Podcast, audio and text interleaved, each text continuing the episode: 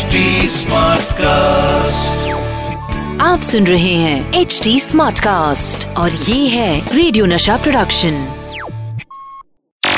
ये जानते हैं क्रिकेट का हर आसन और कमेंट्री का इनके पास है फुल राशन। आ गए हैं none other than Atul Vasan.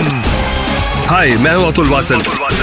Nasha commentary box Nasha commentary box नमस्कार दोस्तों मैं हूँ आरजे अतुल वासन और आप सुन रहे हैं नशा मास्टर स्ट्रोक। मैं आपको बता दूँ कि इस हफ़्ते मैं बात कर रहा हूँ क्रिकेट के बैड बॉयज़ की जिन्होंने क्रिकेट के माहौल को थोड़ा बदरंग किया था। जो एक ऐसे ही प्लेयर की बात करूँगा जो इंग्लैंड की टीम से खेलते थे जिसे लोग और क्रिकेट एक्सपर्ट्स इंग्लैंड का बागी कहकर बुलाते हैं। Man of the match man of the match आज क्रिकेट के बैड बॉयज़ में मैं बात कर रहा हूँ इंग्लैंड की टीम के एक ऐसे प्लेयर की जो फ़ील्ड पर अपने फंकी हेयर स्टाइल और कमाल की बैटिंग और जाने कितनी कंट्रोवर्सीज की लंबी लिस्ट के लिए जाना जाता था। इसका नाम है केविन पीटरसन इंग्लैंड की टीम का वो इक्का जिसने ना जाने कितनी गजब की पारियाँ और बोल्ड स्ट्रोक्स के दम पर मैचों का रुख बदल दिया था। और यही कारण है कि केविन पीटरसन को इंग्लैंड ग्रेटेस्ट मॉडर्न बैट्समैन भी कहा जाता है। थोड़ा सा डिबेटेबल है, पर ऐसा कहा जाता है। लेकिन क्या आपको पता है कि केविन पीटरसन का क्रिकेट का सफ़र साउथ अफ्रीका से शुरू हुआ था? वहाँ के रेशल कोटे के चलते हुए उन्हें नटाल की टीम से निकाल दिया गया था। और तब उनका दिल टूट गया। उनकी माता जी जो थी, वो इंग्लिश मूल की थी तो उन्हें एक मौका मिला और नज़र आया कि मैं अगर इंग्लैंड चले जाऊँ और काउंटी क्रिकेट खेलूँगा तो वहाँ से मुझे इंग्लैंड खेलने का मौका मिल सकता है। और इसी के दम पर उन्होंने अपना डेब्यू किया इंग्लैंड के लिए जिम्बाब्वे के खिलाफ। और उनके पहले मैच से पहले प्रैक्टिस सेशन में इंग्लैंड के कप्तान माइकल वॉन ने कहा था कि केपी बिल्कुल यूजलेस हैं।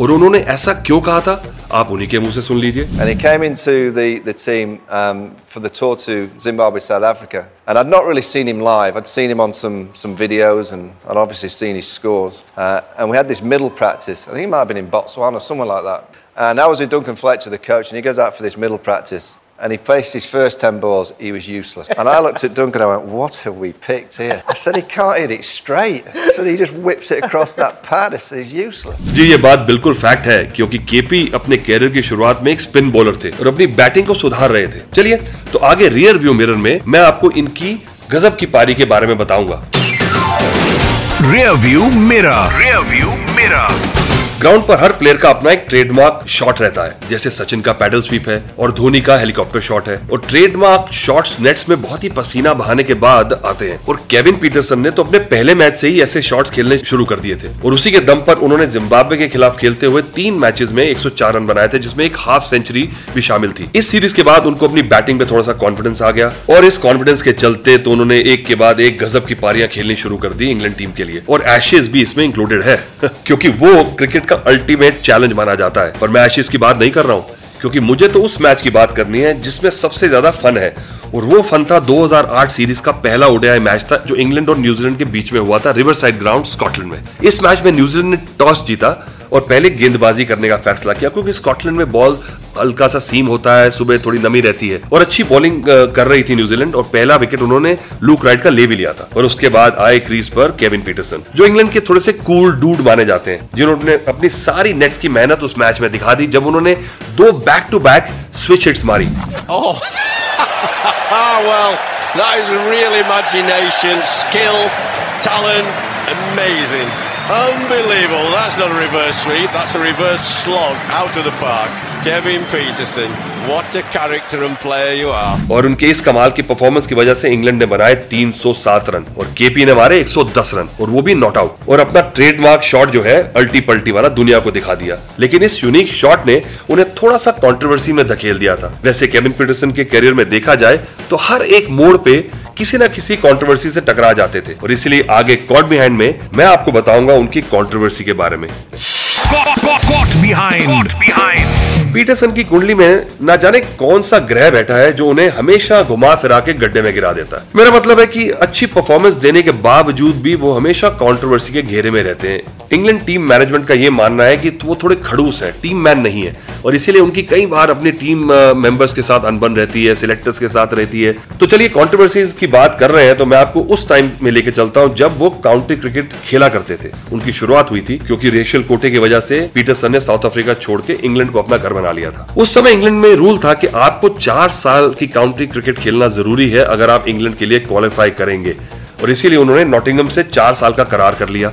और वहाँ से खेलना शुरू कर दिया। प्लेयर तो बड़े तगड़े थे वो, पर प्रॉब्लम ये थी कि उन्हें उनकी मनपसंद जगह पर बल्लेबाजी करने का मौका नहीं मिल रहा था और उनको ये मलाल भी था कि कप्तान उन्हें गेंदबाजी नहीं करवाता तो इसीलिए उन्हें हमेशा टीम में अनबन रहती थी। कोई भी कप्तान उन्हें झेल नहीं पा रहा था। और एक मैच चल रहा था नॉटिंगम और मिडिल सेक्स के बीच में, जहाँ पे टीम मैनेजमेंट को उन्होंने जाके कह दिया कि मैं अब नॉटिंगम से नहीं खेल सकता हूँ, क्योंकि तुम लोग मेरा क्रिकेट करियर बर्बाद कर दोगे, क्योंकि तुम मुझे मौका नहीं दे रहे और मैं दुनिया में और भी देश है, मैं वहाँ से क्रिकेट खेल लूँगा। और जब ये बात नॉटिंगम शार के चीफ एग्जीक्यूटिव को पता लगी। उन्होंने वो बात कप्तान जेसन गैलियन को बताई। तो इतनी टीम में लड़ाई हुई कि उनका बैग उठा के बाहर फेंक दिया गया और उनका बल्ला भी सुना तोड़ दिया गया था। पर तब तक अपनी परफॉर्मेंस के कारण वो इंग्लैंड के सिलेक्टर्स की नज़र में तो आ चुके थे और उनको लगा था कि ये खिलाड़ी तैयार हो रहा है। तो उन्होंने उनको सिलेक्ट किया इंडिया टूर के लिए, जहाँ इंग्लैंड की ए टीम आई थी दौरे के लिए। चलिए, अब इंडिया की बात की है तो आगे अंदर की बात में मैं आपको बताऊँगा कि किस इंडियन प्लेयर ने केविन पीटरसन को स्पिन खेलना सिखाया। अंदर की बात। अंदर की बात।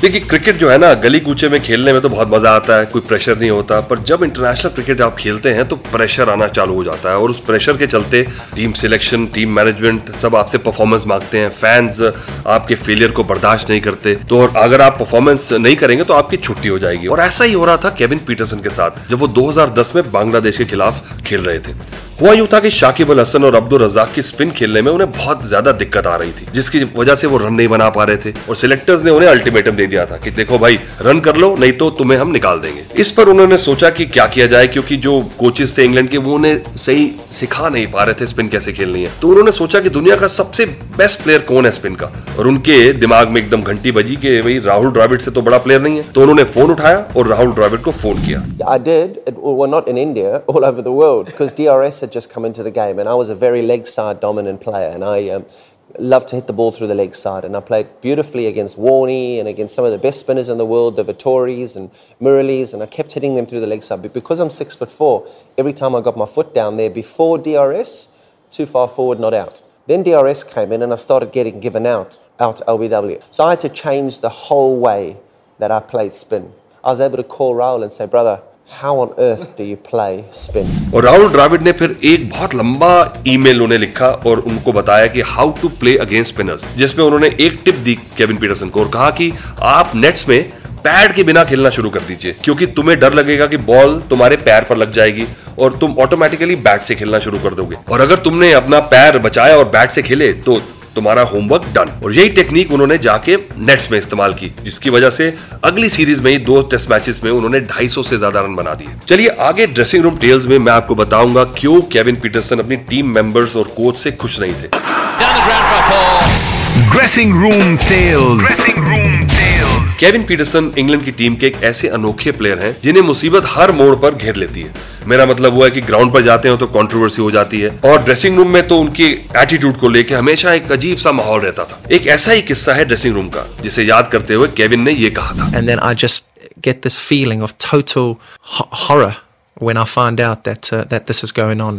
I've been told some of the stuff that's been going on. Uh, it just loses me and i at that moment it's one of them it's that hollow empty horrendous feeling that just makes you feel just just horrendous. हुआ ये था कि 2012 में series थी England और south Africa की। और उस सीरीज़ के दौरान एक टेक्स्ट रो कंट्रोवर्सी हुई थी, जिसमें केविन पीटरसन ने इंग्लैंड कैप्टन एंड्रू स्ट्राउस को थोड़ी सी अपशब्द इस्तेमाल किए, थोड़ी गाली भी दी थी। जिसके बाद इंग्लैंड की टीम के कुछ प्लेयर्स ने उनके नाम से एक फेक ट्विटर अकाउंट बना दिया।